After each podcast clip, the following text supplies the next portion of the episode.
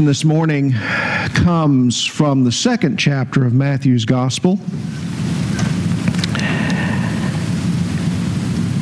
verses 1 through 23.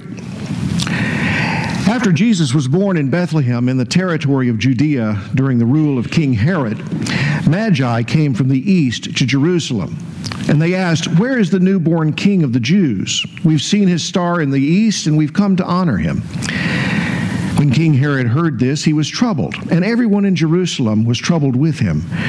He gathered all the chief priests and the legal experts and asked them where the Christ was to be born. And they said, In Bethlehem of Judea, for this is what the prophet wrote You, Bethlehem, land of Judah, by no means are you least among the rulers of Judah, because from you will come one who governs, who will shepherd my people Israel. Then Herod secretly called for the Magi and found out from them the time when the star had first appeared. He sent them to Bethlehem, saying, Go and search carefully for the child, and when you found him, report to me so that I may go and honor him. And when they heard the king, they went. And look, the star that they had seen in the east went ahead of them until it stood over the place where the child was. And when they saw the star, they were filled with joy. They entered the house and saw the child with Mary his mother. Falling to their knees, they honored him. They, then they opened their treasure chests and presented him with gifts of gold, frankincense, and myrrh. And because they were warned in a dream not to return to Herod, they went back to their own country by another route. And when the Magi had departed, an angel from the Lord appeared to Joseph in a dream and said, Get up, take the child and his mother, and escape to Egypt. Stay there until I tell you, for Herod will soon search for the child in order to kill him. Joseph got up and during the night took the child and his mother to Egypt. And he stayed there until Herod died. This fulfilled what the Lord had spoken through the prophet I have called my son out of Egypt. When Herod knew the Magi had fooled him, he grew very angry. He sent soldiers to kill all the children in Bethlehem and in the surrounding territory who were two years old and younger, according to the time that he had learned from the Magi. And this fulfilled the word spoken through Jeremiah the prophet.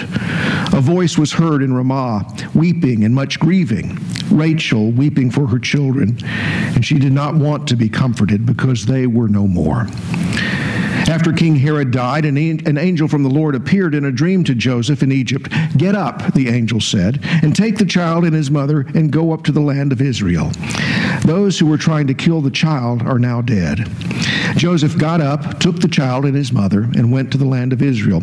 But when he heard that Archelaus ruled over Judea in place of his father Herod, Joseph was afraid to go there. And having been warned in a dream, he went to the area of Galilee. He settled in a city called Nazareth, so that what was spoken through the prophets might be fulfilled, that he will be called a Nazarene. Again, the word of God for the people of God. Thanks be to God. Would you pray with me, please?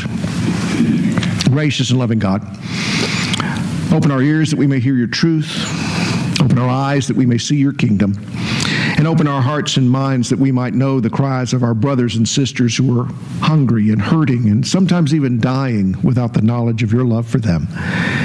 May the words of my mouth and the meditation of our hearts together be pleasing in your sight, O Lord, our rock and our Redeemer. And all God's people said, Amen. Well, it's a quirk of the way that the calendar falls this year. Today is Epiphany Sunday in the United Methodist Church. In other traditions, it's the first Sunday after Christmas, the eighth day of Christmas that we hear celebrated in song about partridges and pear trees and all of that. This coming Friday, January 6th, will be the Epiphany, the official end of Christmas.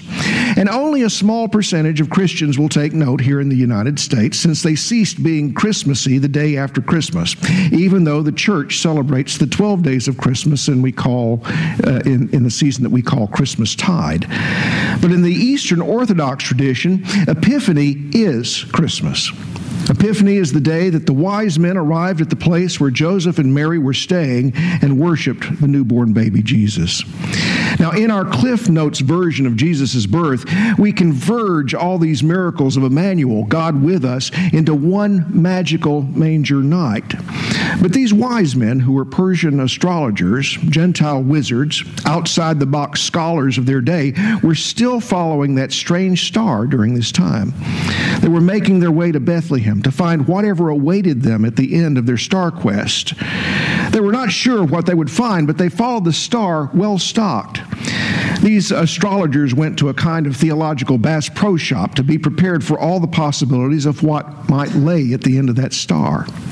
One brought a gift for a king, nothing less than pure gold. Now, gold's never a bad choice. Gold testified to the true royalty of this sign rich king. But how was this newborn child, not born in a beautifully carved crib, but in a stable and laid in a manger, in any way was a ki- how was he a king? To leave a gift of gold for such a hapless child was a true testimony of faith. The second wise man, or scientist, brought frankincense, a gift that would be appropriate for a priest, for one who would serve God's mission in this world.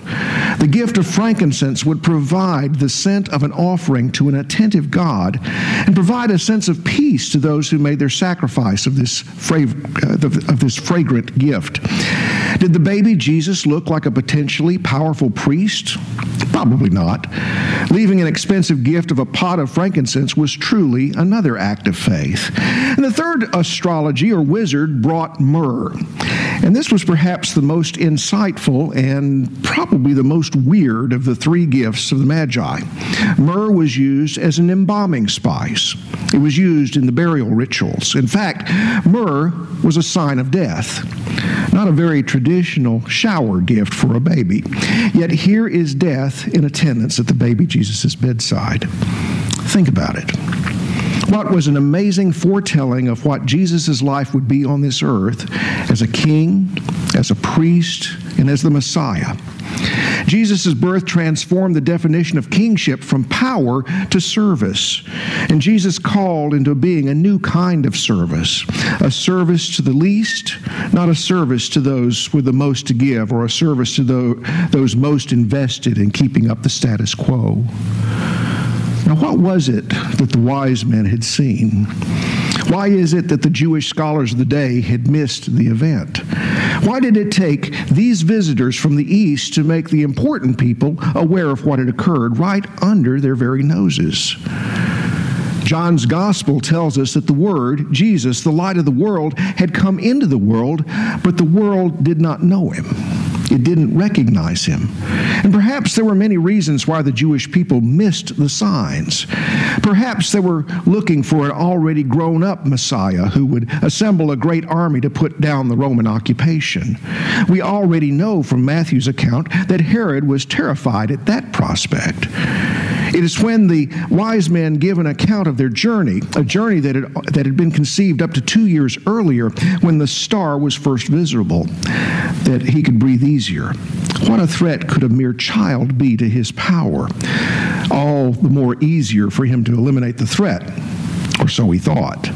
So he hatched a plan to eliminate that threat by ordering the, the killing of all Jewish males in the area under the age of two, a threat that was averted, at least for Jesus, when Joseph was warned in a dream to hightail it off to Egypt. And by doing so, they avoided what is known as the massacre of the innocents. I asked these questions about how the people who were so anxious for a Savior missed the blessing that was right under their noses, and they continued to miss that blessing throughout Jesus' life.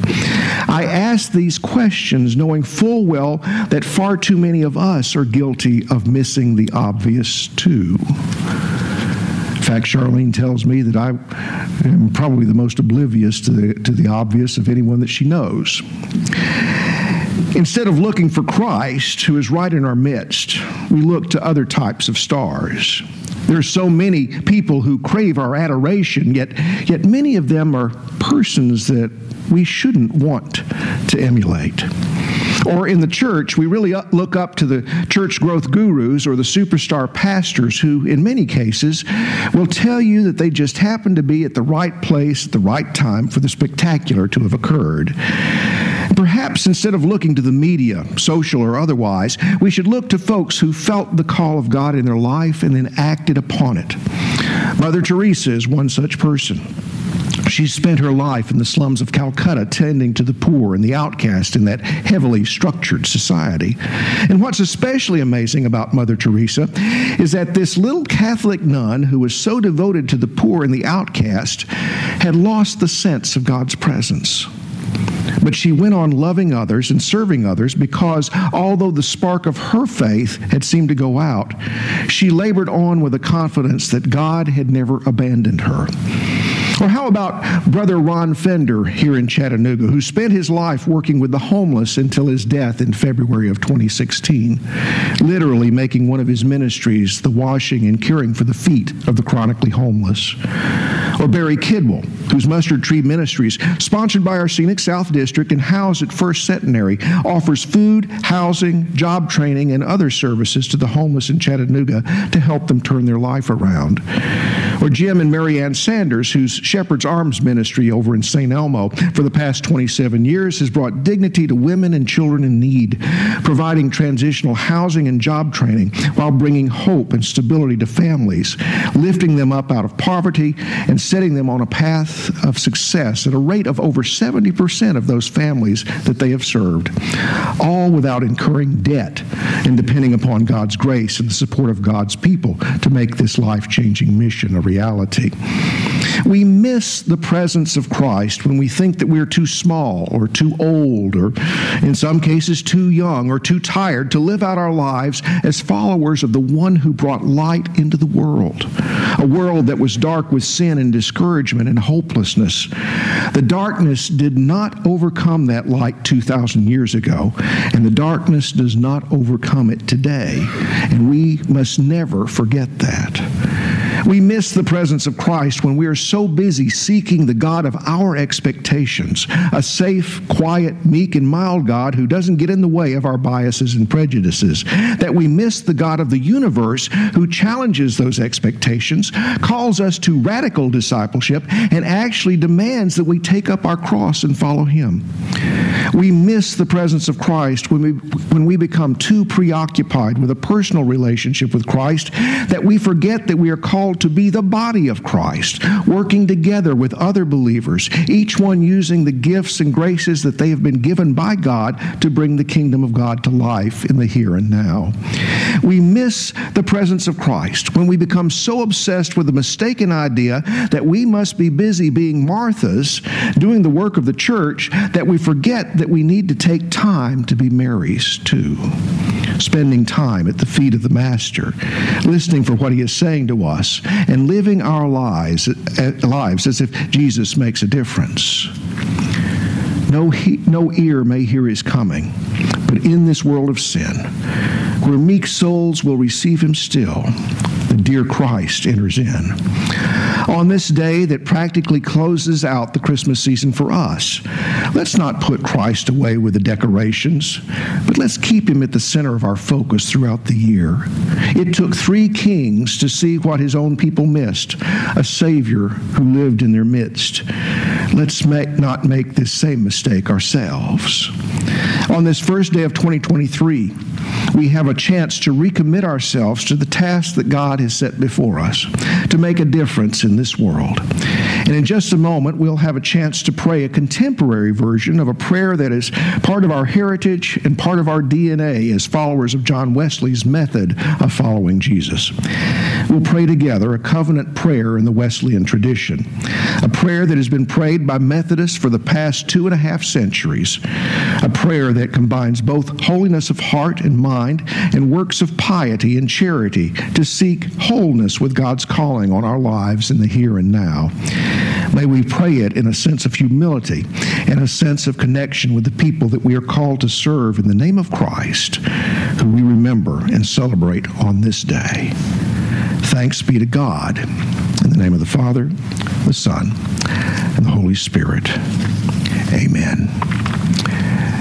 You'll see the prayer in your bulletin and projected on the screen. I ask you to pray with me, please.